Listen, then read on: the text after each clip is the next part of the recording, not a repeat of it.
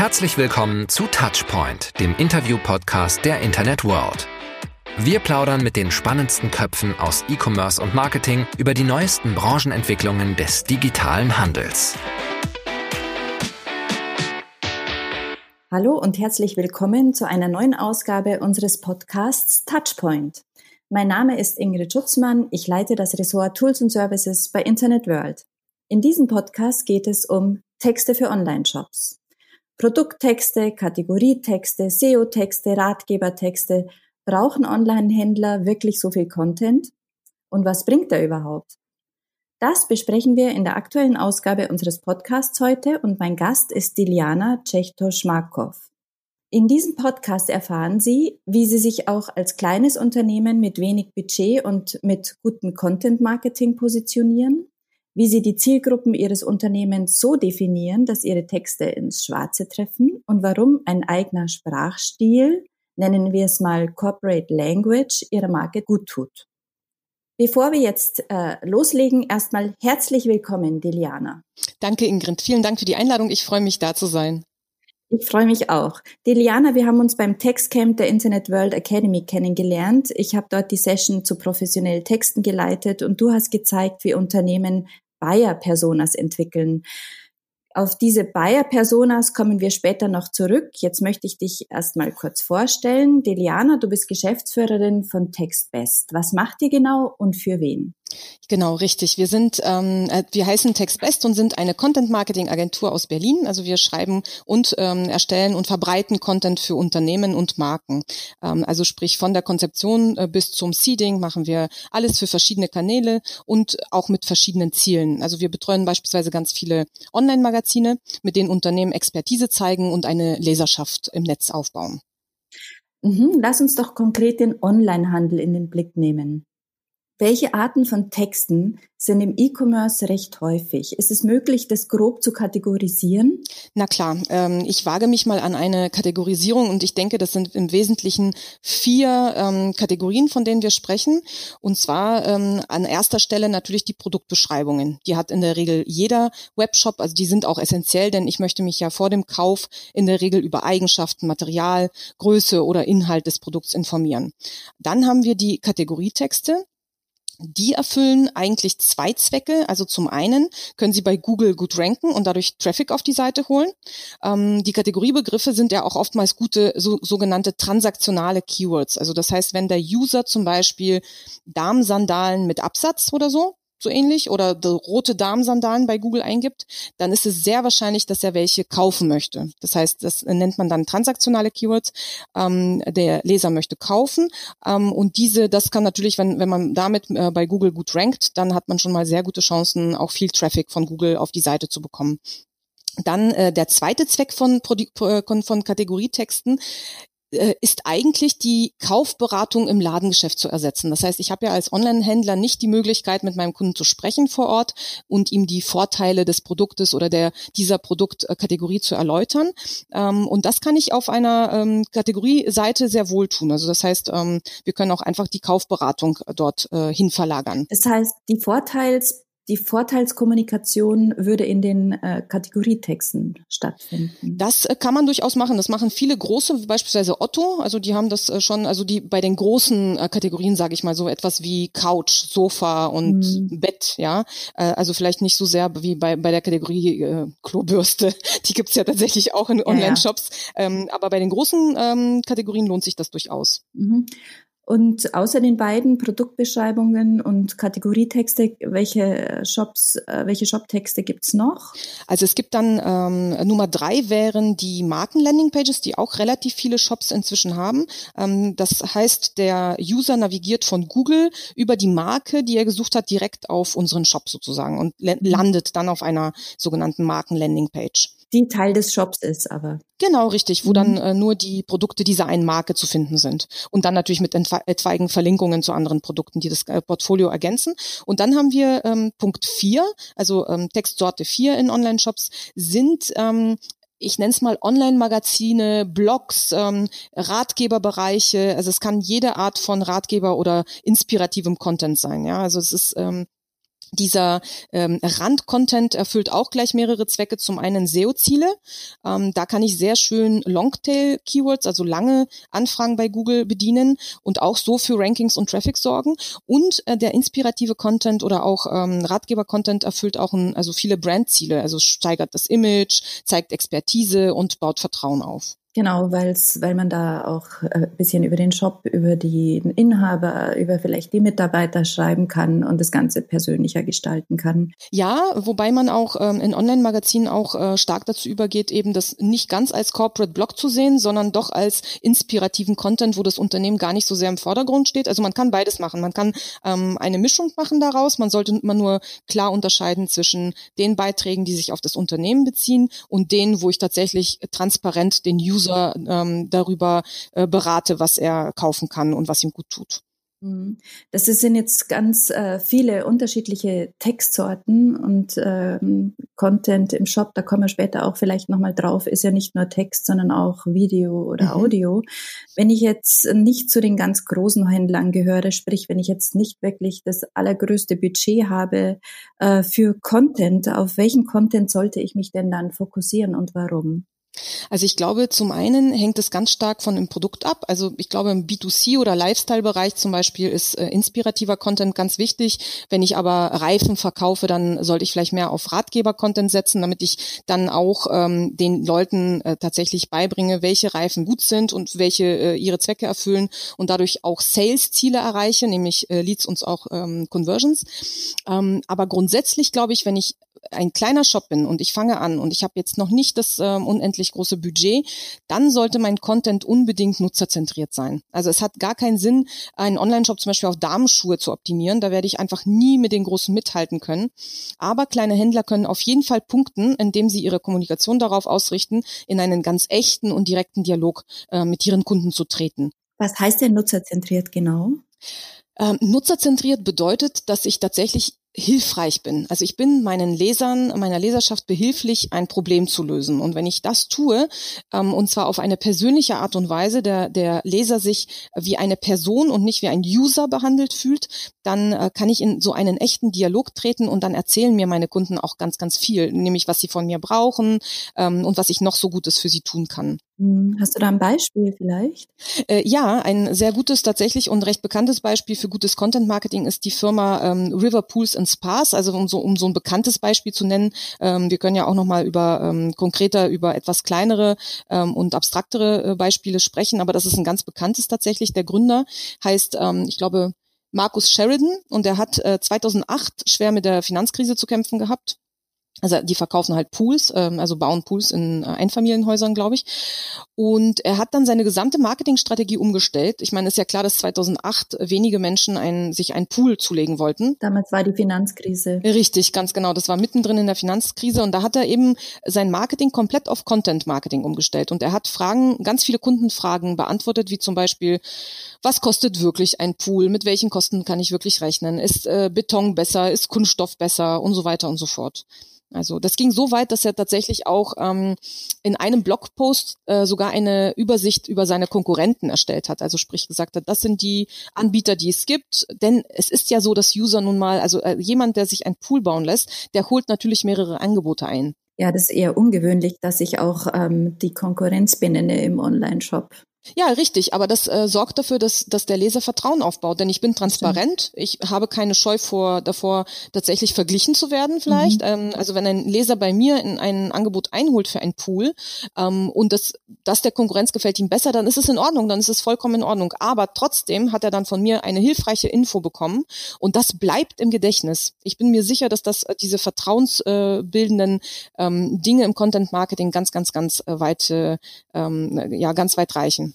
Ich glaube, dass eines der schwierigsten Aufgaben ist für ein Unternehmen, die Zielgruppe genau zu fassen. Aber das ist ja eine der wichtigsten Voraussetzungen dafür, um Texte auch so zu gestalten, mhm. dass sie die Zielgruppe ansprechen. Wie kann ich denn zum Zielgruppenversteher werden? Das ist eine sehr gute Frage. Ähm, wir werden alle, glaube ich, gerne Zielgruppenversteher. Und ähm, ich glaube, es kommt wieder auf vier Schritte an. Ähm, also ich äh, habe ja gerne so eine Nummerierung, deswegen fange ich jetzt mal wieder bei Schritt Nummer eins an. Ich analysiere erst einmal meine bestehenden Daten und ähm, recherchiere dann natürlich auch online. Nummer zwei wäre, ähm, ich erstelle ein Persona-Profil meiner Zielgruppe. Dazu können wir gleich, gern äh, gleich nochmal mhm. auch ähm, detailliert darauf eingehen, ja. was zum äh, Bayer-Persona-Profil gehört. Dann äh, drittens validiere ich das Persona-Profil. Das, wie das geht, ähm, kann ich auch gerne nochmal erläutern.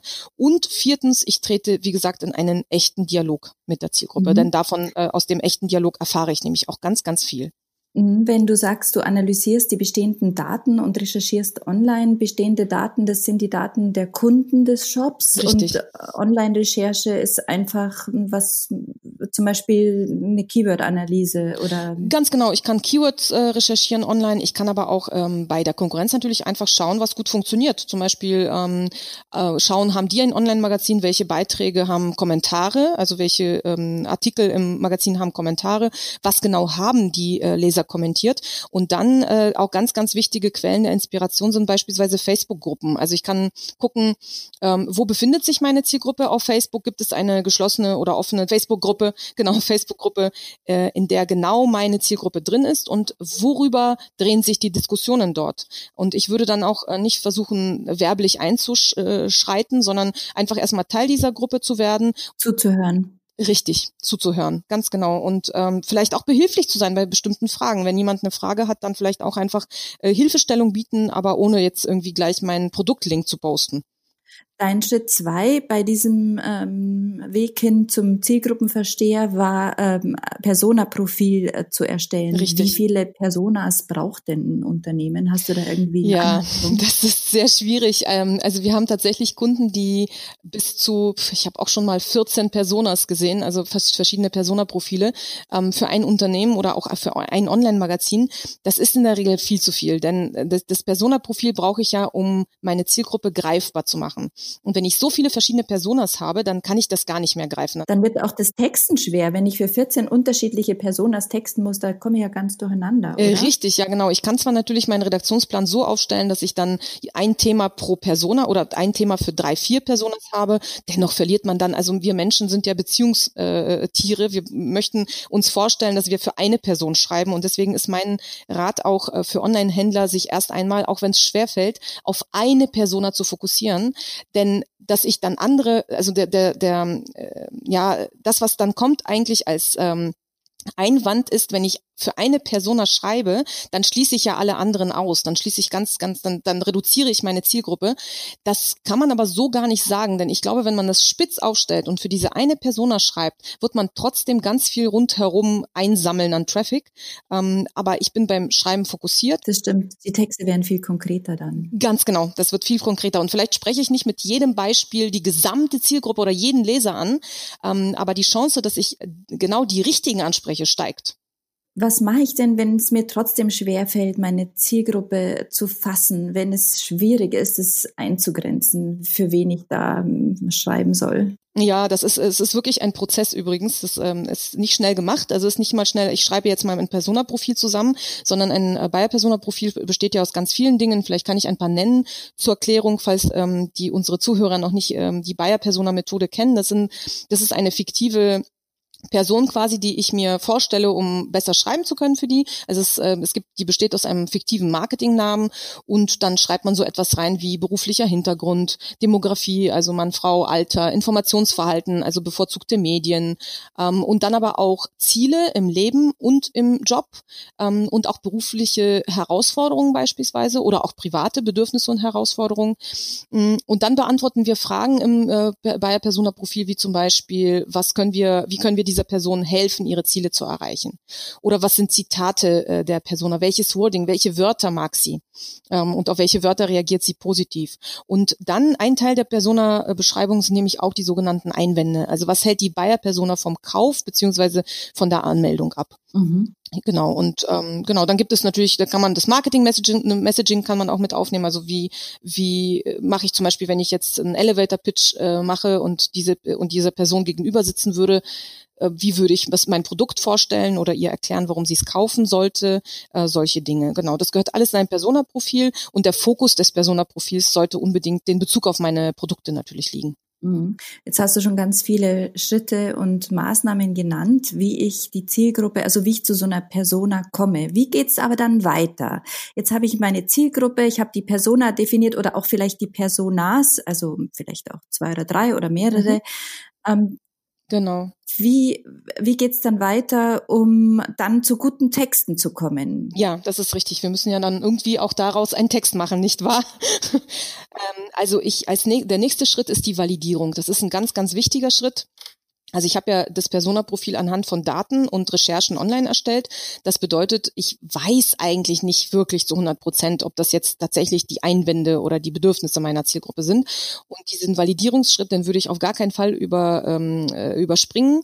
Da geht es darum, tatsächlich Umfragen äh, zu erstellen. Und wenn ich eine, beispielsweise eine E-Mail-Liste, also wenn ich Newsletter versende, dann kann ich eine Umfrage im Newsletter ähm, an meine Leser schicken und sie fragen, was sie interessiert. Oder ich führe persönliche Interviews mit der Zielgruppe. Das ist natürlich zeitaufwendig. Richtig, das es braucht natürlich Zeit, ähm, aber wenn wir das gemacht haben für Kunden und auch für uns für verschiedene Projekte, kann ich nur sagen, war das unglaublich. Also da haben, hat man so viele Insights von der Zielgruppe erfahren, die ähm, also eine Frage, die ich zum Beispiel auch, ähm, äh, da, ich würde dazu raten, diese Frage zu stellen. Die habe ich auch neulich in einer Umfrage, äh, in einem Interview gestellt und ich war ähm, überrascht, sehr überrascht sogar, was ähm, was meine Interviewpartnerinnen gesagt haben. Und zwar ging es darum, äh, was, was derjenige oder diejenige für das Produkt bezahlen würde. Mhm. Und wenn man das Interview tatsächlich ähm, führt, kann man diese Frage auch stellen, wenn man, ich meine, man hat ja ähm, schon ein, nach einer, nach drei, vier Fragen hat man, ist man schon gut im Gespräch und dann kann man auch ganz offen Fragen stellen, wie beispielsweise, ähm, was hat dich davon abgehalten, das Produkt zu kaufen bisher? Und ähm, was würdest du dir wünschen, zum Beispiel an vertrauensbildenden Elementen auf dieser Webseite, um das Produkt zu kaufen? Oder auch, was würdest du für dieses Produkt bezahlen für die, oder für diese Lösung? Ja, weil in der Regel bezahlt ja der User für eine Lösung für sein Problem und nicht jetzt für das konkrete Produkt. Und das kann man fragen tatsächlich. Und das würde ich auch unbedingt fragen jeder kennt, erkennt sofort, wenn ein Marketingtext witzig und gut geschrieben ist. Aber so einen Text selbst zu schreiben, ist unglaublich schwierig. Hast du dafür Tipps? Ja, ja, das ist tatsächlich, ähm, wenn man vor dem leeren Word-Dokument sitzt, kann es schon sich sehr schwer anfühlen. Ähm, Die Schreibblockade lässt grüßen. Ja, absolut. Das kennen wir, glaube ich, alle, wir alle äh, Redakteurinnen und Texterinnen. Ähm, an sich glaube ich, dass Marketing, gerade Marketingtexte sind äh, zu 20 Prozent Kreativität und 80 Prozent davon ist reines Handwerk. Also das heißt, wir können das lernen und wir können uns ähm, einen Fahrplan zurechtlegen, der uns dabei hilft, tatsächlich dann zu schreiben. Und es ist ja eigentlich sehr beruhigend. 80 Prozent Handwerk heißt ja wirklich, da kann man sich was aneignen. Ja. 20 Prozent Kreativität, die muss man dann einfach mitbringen. Absolut, ja. Ich, ich setze natürlich jetzt voraus, dass derjenige schon schreiben kann, ähm, aber rein so die Marketingtext schreibe, die kann man sich auf jeden Fall aneignen. Und äh, wir haben hier in Agentur für uns ähm, auch die sogenannte SOAP-Formel entwickelt. Das ist eine eigene Sommel für Storytelling und die wenden wir für Landingpage-Texte, für Produktbeschreibung manchmal auch um, und auch für alle möglichen Produkte, die man online so verkaufen möchte. Also überall dort eigentlich, wo man eine Conversion herbeirufen möchte. Soap-Formel das, das klingt nach, einer, nach einem Akronym. Kannst du ja, erklären, genau. wofür das steht? Ja, also Soap steht nicht für die Seife, mit der wir uns waschen, sondern für die äh, Seifenoper also die Soap. Ähm, und zwar haben wir dafür Sitcoms und Seifenopern analysiert und haben geguckt, wie genau ist die Story aufgebaut, wo steigt man ein, wo hört man auf und wie wird dieser Spannungsbogen eigentlich gehalten oder aufgebaut. Und ähm, ja, soll ich die Soap-Formel kurz beschreiben? Ja, bitte. Okay, dann äh, fange ich mal mit dem S an. Das ist nämlich, es ist wie gesagt vier Buchstaben Soap. Ähm, S bedeutet, ähm, steht für sichere dir die Aufmerksamkeit.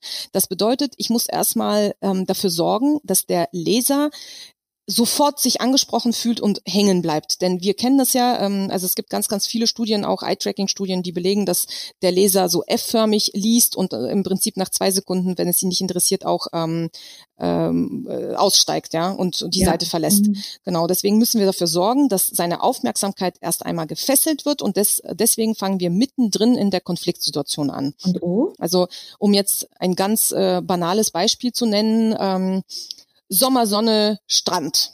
So, mhm. das ist jetzt meine sichere dir die Aufmerksamkeit, mein S. Dann kommt O, offenbare das unlösbare Problem. Also das äh, jetzt hier erläutern wir quasi, welche Frage den Leser beschäftigt. Und die Frage, die mich in dem Moment beschäftigt, ist vielleicht also Sommer, Sonne, Strand. Und ich denke nur an meine Zellulite. so, jetzt habe ich das unlösbare Problem offenbart. Ähm, und dann geht es weiter mit A alles wird schlimmer. Nun haben wir für diesen Punkt, ähm, wie gesagt, mehrere Sitcoms und Soaps, unter anderem Friends ähm, und äh, Desperate Housewives analysiert. Und es ist so, dass es meistens vier Konflikte waren, die hier, ähm, oder vier Hindernisse auch, kann man sagen, die hier überwunden, überwunden werden müssen. Ähm, ist ja komisch, dass es immer ja. vier sind, oder dass vier sind wirklich erstaunlich. Also wenn du das erst einmal analysiert und gesehen hast, dann, dann wirst mhm. du es überall feststellen. Es ist tatsächlich ganz, ganz oft so. Manchmal ähm, sind die vier Konflikte auch über zwei Sitcom-Folgen verteilt. Aber in der Regel, es, es gab wirklich Folgen von Friends, wo du das wirklich in einer Folge ganz genau so auch nachvollziehen konntest. Also Konfliktnummer. Kannst du zu den Konfliktsituationen, kann man die noch irgendwie genauer beschreiben? Na klar, jetzt in meinem Fall mit dem, mit dem, äh, mit Sommer, Sonne, Strand und Zellulite äh, wären das zum Beispiel ähm, ich habe schon eine Diät probiert, die nichts gebracht hat. Ja, das, dann habe ich ein äh, teures Produkt gekauft, das überhaupt nichts gebracht hat. Ähm, dann habe ich, habe ich mir überlegt, ähm, es ist aber so, dass ähm, mein Freund mich trotzdem liebt. Wie ist es? Warum ist es mir denn so wichtig? Es gibt, kommt doch, doch auf die inneren Werte an. Das ist übrigens ein innerer Konflikt, also ein Konflikt, mhm. den ich mit mir selbst austrage. Ähm, mhm. das kann auch oft ein schlechtes Gewissen sein oder irgendwie etwas, was in mir drin schlummert. Das ist dann ein innerer Konflikt. Ein äußerer Konflikt ist ein Konflikt mit einer, mit einer anderen Person in der Regel. Und es gibt auch die materiellen Konflikte, wie zum Beispiel die Creme ist viel zu teuer, die kann ich mir eigentlich ja. nicht leisten. So. Und genau, dann kommen diese vier Konflikte und dann kommt P, die Auflösung, positioniere das Weltbild neu. Ähm, und jetzt hier ist hier kommt eigentlich unser Produkt. Also hier bieten wir die Lösung mit unserem Produkt, das Universum. Du meinst jetzt, der, da kommt das Produkt aus dem Shop genau. in den Spiel, um den es geht, ähm, für den dieser Text geschrieben worden ist. Ganz genau, richtig, genau. Also jetzt sagen wir zum Beispiel, ähm, wir haben den super Zellulite kaschierenden Bikini, der sie nie wieder an sich zweifeln lässt. Mit dem haben sie ganz viel Selbstbewusstsein und äh, fühlen sich am Strand wie eine Nixe. So. Ja, schön. Es formuliert. ist eigentlich schön zusammengefasst mit der Soap-Formel. Ähm, da steckt auch ganz viel Storytelling drin. Das ist oh, ja, ja, an sich eigentlich auch Storytelling. Das wird ja auch immer so als das Wundermittel für gute Marketingtexte bezeichnet. Ja. Was hat's denn damit auf sich? Ich finde schon, dass das funktioniert ähm, und das haben ja auch ganz, ganz viele. Also wir haben auch mit der Soap-Formel ähm, AB-Tests durchgeführt. Es funktioniert natürlich schon, weil die Menschen ähm, eigentlich immer impulsiv und emotional entscheiden. Also es hat einfach gar keinen Sinn, sie mit sachlichen Argumenten überreden zu wollen, etwas zu kaufen. Ähm, es ist ja auch neurowissenschaftlich bewiesen. Also wir, äh, es, der, erst kommt der Impuls und dann kommen die Emotionen, ja, die, die das limbische System sofort bewertet. Und ähm, deswegen kann Storytelling unglaublich viel leisten, doch in dem Zusammenhang. Und meistens hat übrigens ähm, jedes Unternehmen ja eine eigene, eine eigene Story quasi von dem Gründer. Oft sind, haben Unternehmen ja ein Problem gelöst, ist, das der Gründer hatte, nicht? Also beispielsweise, ähm, ich weiß nicht, also ich habe ähm, eine ja, ich hatte, weiß ich nicht, äh, ich habe irgendwelche Akne gehabt und habe da, achso, da, da, ein gutes Beispiel dafür ist übrigens auch genau, weil ich jetzt gerade bei Kosmetik war, äh, La Mer. La Mer ist beispielsweise so mhm. entstanden. Also der Gründer von La Mer hatte selber Narben durch einen ich glaube, Unfall, bin mir nicht sicher gerade, aber ähm, er hat dann einfach nach einer, nach Wirkstoffen gesucht, die da ähm, ex, sich also eine extreme Wirkung auf die Haut äh, haben und äh, solche äh, extremen Hautprobleme beheben. Und so ist La Mer entstanden tatsächlich. Und diese Story kannst du natürlich in verschiedensten Varianten dann bringen. Klappt das Storytelling denn auch, wenn es zu einem Produkt keine Story gibt, weil das Produkt ja. einfach, weiß nicht, vielleicht ein bisschen langweilig ist oder so ein 0815 Produkt ist. Ja, was mache ich denn dann? Ich glaube, überall da, wo das Produkt eine, das Produkt eine Lösung für das Problem des Users bietet, gibt es eigentlich eine Story. Und das, das genau das machen wir ja mit Soap. Also sagen wir mal, ich habe einen, ich verkaufe online Matratzen Und äh, ja, Matratzen sind doch so ein Standardprodukt, würde ich mal sagen. Also ich habe dann die Soap-Formel, dann überlege ich mir erstmal, also selbstverständlich ist es gut, wenn ich diese Bedürfnisse und Probleme des Lesers auch äh, in, die, in, in den Interviews validiert habe oder in Umfragen. Und dann weiß ich nämlich, warum sich die Leute auch eine gute Matratze kaufen. Und ich glaube, ich Lass uns das doch mal anhand dieses Matratzenbeispiels durchspielen, die Soap-Formel, ja? Mhm. Es steht für sichere dir die Aufmerksamkeit. Was wäre das denn bei der Matratze? Ich mache das jetzt mal so ohne, ohne Studien und Daten dazu mhm. zu haben, aber ich unterstelle jetzt mal, ich unterstelle bei der guten Matratze, ähm, ich liege um drei Uhr morgens auf meinem Bett und habe Rückenschmerzen. Mhm. So, dann kommt O, offenbare das unlösbare Problem. Ähm, ich ähm, äh, fühle mich nicht wohl, ich bin nicht äh, ausgeglichen tagsüber, ich kann meine Arbeit äh, nicht machen, ich habe Konflikte vielleicht in der Familie, weil ich einfach unausgeschlafen bin. So, das ist natürlich ein Riesenproblem, wenn, wenn man nicht schlafen kann. Dann kommt alles wird schlimmer oder sind wir noch bei O, offenbare das unlösbare äh, Nee, jetzt kommt alles wird schlimmer, genau, dann äh, brauchen wir jetzt hier vier Konflikte. Ich würde mal sagen, es ist drei Uhr morgens. Meine Freundin liegt neben mir, äh, kann aber auch nicht schlafen, weil ich mich hin und her wälze und muss auf die Couch. Das wäre dann ein äußerer Konflikt. Ähm, Meine Rückenschmerzen sind so schlimm, dass ich morgen zum Arzt muss. Genau, genau. Oder mich nicht mehr bewegen kann. Genau, genau. Oder ich ähm, habe eine teure Lösung online gefunden und die kann ich mir aber nicht leisten. Das ist dann der materielle Konflikt. Ähm, Ganz genau, das sind alles Konflikte, die kann man dann äh, sehr, sehr schön äh, darstellen. Mhm. Genau. Es kann auf einer Produktlandingpage kann man das übrigens auch ähm, ganz banal, ähm, weil man denkt ja immer, das muss irgendwie super sophisticated sein, aber manchmal ist es auch einfach banal und einfach ist immer gut eigentlich. Ähm, die vier Konflikte kann ich auch einfach mit Stichpunkten darstellen. Mhm. Das heißt, man muss das gar nicht immer unbedingt ausformulieren, sondern Nein. einfach nur so, so, genau. so, so. Mhm. Genau. Und jetzt kommt aber noch P, Matratze. Äh, Fall unser Beispiel Matratze. P, positioniere das Weltbild neu. Was wäre das hier bei der Matratze? Das ist natürlich natürlich unsere Matratze, die bestenfalls günstig und sehr sehr gut ist. Also und dann muss man muss man argumentieren, warum sie so gut ist. Naja, wenn man die Konflikte vorher genannt hat, dann hat man ja eigentlich schon die Einwände quasi entkräftet. Und dann kann man einfach sagen, unsere Matratze ist äh, die Lösung. Ja klar, dann kommt natürlich, äh, dann kann man natürlich sagen, warum sie die Lösung ist, ähm, weil sie einen Kern aus XY hat und eine Bedeckung aus mm, und sie sagt, ja, und zwei, äh, ich kenne mich mit der Matratzen nicht aus, mhm. aber ich hoffe, kein Matratzenshop hört zu. Aber das wären dann, dann kommen die Verkaufsargumente natürlich auch. Genau. Diliana, ähm, jetzt haben wir ganz viel über Texten und Texte gesprochen und ihr seid ja bei TextBest auch auf Texte spezialisiert, aber es gibt ja noch ganz viele andere Content-Formate. Es gibt Grafiken, Infografiken, es gibt Videos, es gibt Podcasts. Ähm, was ist denn jetzt eigentlich wichtiger? Text, Bild, Video oder Audio?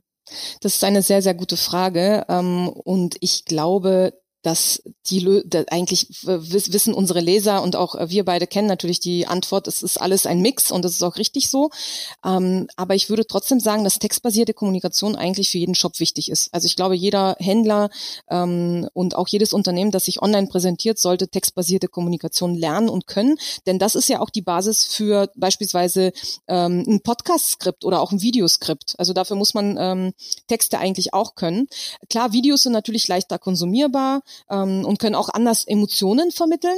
Können auch ohne Text funktionieren. Ja. Videos können auch ohne Text das funktionieren. Das stimmt, aber trotzdem brauchst du mhm. natürlich erstmal ein Videoskript. Genau. Aber ja. Und ähm, was auch bei, bei Text, äh, bei Video und Audio besser funktioniert zum Teil, ist tatsächlich, dass man über die Stimme, jetzt so wie wir uns miteinander unterhalten, ähm, kann man eine bessere Beziehung zum User aufbauen. Also das heißt, du, erzeugst viel mehr Vertrauen, ähm, als wenn du einfach online schreibst, denn da weiß ja niemand, ob tatsächlich auch derjenige, der da drunter als Autor steht, den Text wirklich geschrieben hat.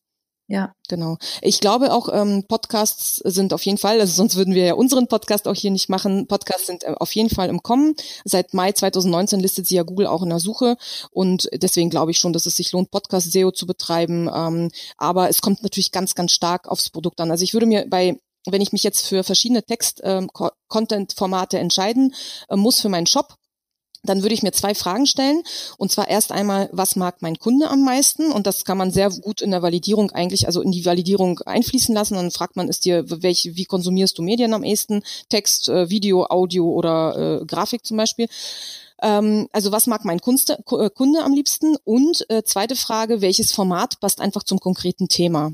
Also ja, das stimmt. Das kann man ja. Oder zum konkreten Produkt. Oder zum konkreten ja. Produkt, ganz genau. Ja. genau. Ich, ich finde, einen, einen guten Mix macht beispielsweise Westwing im Magazin. Also das ist eine Mischung aus Text, Bild und Video.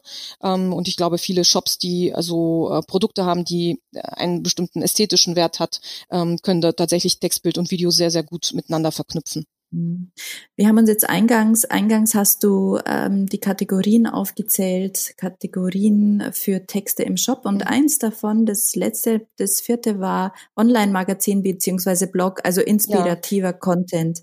Ähm, dann ähm, wie findet man denn raus, welche Themen, die für die Zielgruppe interessant sind? Das kann ich auch in der Validierung erfragen tatsächlich. Also ich habe manchmal, wenn ich Validierungsinterviews führe, äh, zehn Themen und frage einfach die äh, meine Interviewpersona, also Person in dem Fall ist eine reale Person, keine Persona, ähm, interessieren dich diese Themen? Und dann antworten die Interviewpartner mit Ja oder Nein. Ähm, und dann kann man natürlich auch sehr schön, also ich finde, wie gesagt, die Facebook-Gruppen zur Recherche unglaublich. Also wenn man sieht, dass ein ähm, Beitrag in einer Facebook-Gruppe 80 Kommentare hat, dann kann ich stark davon ausgehen, dass es ein mhm. ähm, Thema ist. Das, das ist ein spannendes Thema richtig. ist, das alle interessiert. Ja, genau. das stimmt. Mhm. Ähm, und was auch relativ neu ist noch, aber wohl auch durchaus genutzt wird, ist Software für die automatische Textgenerierung. Ja. Was hältst du davon? Ähm, ja, grundsätzlich viel, muss ich sagen. Wenn die Texte tatsächlich nur aus SEO-Gesichtspunkten geschrieben haben äh, werden, also sprich, ähm, bei uns steht, sagen wir mal, im Shop steht Ranking im Vordergrund, wir wollen damit ranken und wir wissen aber, dass eigentlich die Leser ähm, äh, nicht nach unten scrollen und den Text lesen, der vielleicht sogar hinter den Produkten kommt, dann kann man durchaus ähm, automatisiert Texte erstellen lassen. Da gibt's ja ganz viele Anbieter inzwischen. Ich glaube, einer der größten ist AX Semantics, mit dem haben wir ähm, etwas Erfahrung gesammelt und ich finde wirklich, dass das ähm, total sein seine Berechtigung hatte. So große Shops, mhm. ich glaube, wie Otto und Co. nutzen das standardmäßig. Ähm, auch Zalando hat ja vor ein paar Jahren das Marketing im Prinzip ähm, gegen KI ersetzt. Und ähm, das funktioniert, äh, ich glaube, überall dort, wo Masse statt Klasse gefragt ist. Ist ganz klar. Also ich meine, wenn ähm, natürlich kann KI keinen Text schreiben, der einen Menschen ersetzt. Also in keinster Weise sind diese Texte kreativ. Also da müssen wir uns natürlich yeah. ganz klar sein. Nein, nein, die ja. sind nicht kreativ. Aber wenn ich eine große, also wenn ich also eine Soap-Formel kann ich mit einer, einer automatischen Text Textgenerierung wahrscheinlich noch nicht schreiben. Nee, das nicht. Aber es ist auch vielleicht gar nicht nötig, denn wenn ich, ähm, sagen wir mal, ähm, meine Produkttexte und meine Kategorietexte über KI schreiben lasse, oder bei Kategorien funktioniert es leider auch nicht, noch nicht, finde ich, so zu 100 Prozent. Ähm, bei Produkttexten funktioniert es hervorragend, wie ich finde. Ähm, Kategoriebeschreibungen kommt drauf an, was für Daten ich habe. Ähm, aber dann kann ich doch jede Menge äh, Budget sparen, um dann wirklich mal in meine Landingpages zu investieren beispielsweise und da mal so richtig, richtig auf die User Experience zu gehen ähm, und auch den Text äh, so richtig, richtig schön äh, zu optimieren. Übrigens ist das äh, ein Fehler, den ich immer auch immer wieder in Online-Shops sehe. Ähm, ich meine, wir reden hier von einer Conversion-Rate momentan bei E-Commerce-Webseiten zwischen zwei und drei Prozent. Da ist so viel Luft nach oben und ich bin der Meinung, mit Verkaufstexten, mit richtig, richtig guten Verkaufstexten, die den Leser abholen, die jetzt nicht, also ich, ich rede jetzt hier nicht von Schummeleien oder irgendwie ähm, ähm, oder irgendwelchen psychologischen Tricks. Ähm, es ist schon so, dass wenn wir den Leser abholen bei seinem Bedürfnis, ja, und uns ein bisschen mehr damit beschäftigen, was eigentlich sein Bedürfnis ist, dass wir es äh, durchaus schaffen können, diese Conversion Rate ähm, zu pushen und zwar alleine mit Text. Und das, was ich aber erlebe, erlebe, ist oft, dass man dann stundenlang am Pop-up sitzt und man überlegt, welche Farbe, ob knallorange oder knalltürkis bei der Zielgruppe besser ankommt. Ähm, und dann schreibt aber der Praktikant den Text. Ja, das stimmt. Also man weiß es ja eigentlich auch von sich selber, wenn man so in einem Shop äh, ist und, ähm, und Informationen sucht über das Produkt man merkt eigentlich gleich, welche Texte gut sind und welche Texte hilfreich sind und äh, wo sich jemand keine Mühe gegeben hat. Richtig. Was, was du auch gerade wieder angesprochen hast, was ich auch immer wieder im Webinar sage, dass das Texten macht Arbeit. Ja, das passiert nicht einfach mal so nebenbei, sondern ähm, da muss man sich wirklich konzentrieren, man muss hinsetzen, man muss sich hinsetzen, man braucht einen Profi. Welche Tipps kannst du uns denn geben, damit es beim nächsten Mal besser klappt, einen guten und vielleicht auch einen unterhaltsamen Marketingtext zu produzieren. Das äh, stimmt, Texten macht auf jeden Fall Arbeit, sonst hätten wir keine als Agentur. Das ist, ähm, das ist so. Man braucht viel Fokus erstmal. Also ich glaube, man braucht wirklich einen klaren Fokus. Also es, es geht nicht so nebenbei. Man kann nicht nebenbei noch bei Facebook unterwegs sein oder noch Mails checken. Also ich würde alle möglichen Notifications ausschalten, wenn ich texte ähm, und dann schauen, mache ich das, bin ich eher der Morgentyp oder bin ich eher der Nachmittagstyp? Also es ist ja sehr personenabhängig. Ähm, in der Regel, also ich schreibe zum Beispiel gut abends, aber ich kenne auch viele, viele Leute, die sagen, morgens das erste, was ich mache, ist erstmal E-Mails aus ich fokussiere mich drei Stunden, schreibe den Text und danach kann ich alles andere machen, was dann nicht mehr ganz so viel Gehirnschmalz vielleicht erfordert. Denn Texten ähm, ist natürlich eine extreme kognitive Leistung auf jeden Fall, zumindest wenn ich es gut machen will. Und deswegen ist das schon mal wichtig, also so ein klarer Fokus. Und das Zweite, was mir unheimlich hilft, ist eben Struktur. Also wenn ich so einen genauen Fahrplan habe, wie zum Beispiel die Soap-Formel, und ich weiß ganz genau, was ich für Informationen benötige für, für den Text, was rein soll, in welcher Reihenfolge. Natürlich kann ich dann noch variieren und ich habe kreativen Spielraum aber ich habe einen Fahrplan. Und so kann ich mich dann entlanghangeln und ähm, dann das Ergebnis nochmal ähm, am Ende anschauen und gegebenenfalls korrigieren. Übrigens, Ganz wichtig auch ähm, das Lektorat natürlich durch äh, am besten noch einen anderen Kollegen und ja das stimmt. Genau, also merkt es auch immer. Es ist immer total hilfreich, wenn einfach nochmal das Vier-Augen-Prinzip jemand anders, der vielleicht auch am besten mit dem Text nichts zu tun hat, nochmal drüber liest. Ganz genau. Und und der erkennt dann sofort die Schwachstellen oder wo es Brüche gibt oder wo was nicht logisch ist oder wo was nicht gut ist. Ja, genau, genau so ist es. Ganz oft sind das genau diese Dinge, die du gerade angesprochen hast. Also etwas, was unlogisch ist, was du dir beim Schreiben irgendwie, ähm, wir antizipieren ja. reimst. Ja, du hast dir das schon so gedacht und du weißt schon, wie es gemeint ist, aber mhm. dass der Leser das nicht so genau, genauso versteht, das ähm, muss erstmal eine andere Person sehen. Genau. Und manchmal ist es ja auch so, so, dass man seine eigenen Texte lektorieren muss. Das ist natürlich, also wenn man, ähm, nicht alle kommen ja in den Genuss, einen Lektor zu haben, ähm, aber dann können entweder die Kollegen gegenseitig oder halt, wenn man es selber macht, dann einfach so eine ganz, ganz kritische Brille aufsetzen und am besten nicht am selben Tag, sondern dann einen ganz Tag genau. später nochmal, also liegen lassen. Einmal abhängen lassen. Mhm. Ja. Genau. Mhm. Und dann schreiben wir uns auch sogar, wenn wir ähm, unsere eigenen Texte äh, kommentieren, äh, also äh, korrigieren und lektorieren, schreiben wir immer gerne Kommentare einfach. Also, weil du kannst dann einmal lesen, dir Kommentare machen und dann gucken, ob es am nächsten Tag, ob du es genauso empfindest. Ja, genau. gut, das ist auch noch mein guter Tipp, das stimmt. Deliana, wir haben jetzt uns über ganz viele Dinge unterhalten. Wir haben gestartet damit, dass wir, ähm, dass du uns berichtet hast, wie man Buyer-Personas und die Zielgruppe definiert. Dann hast du uns die Soap-Formel erklärt. Finde ich sehr spannend, finde ich auch sehr lustig, dass es mhm. immer vier Konflikte sind. Und ähm, da geht es ja auch ganz viel einfach um Storytelling als Mittel für gute Texte. Und ich sehe jetzt auch schon, wir könnten uns ewig lang über Texten unterhalten. Ähm, aber ich danke dir sehr, dass du heute bei dem Podcast dabei warst. Sehr gerne, Ingrid. Und dann, ja, nochmal danke und auf Wiedersehen, Deliana. Danke dir auch. Und das war's für heute mit Touchpoint, dem Interview-Podcast der Internet World. Wir sagen Danke fürs Zuhören und bis in zwei Wochen zum nächsten Touchpoint.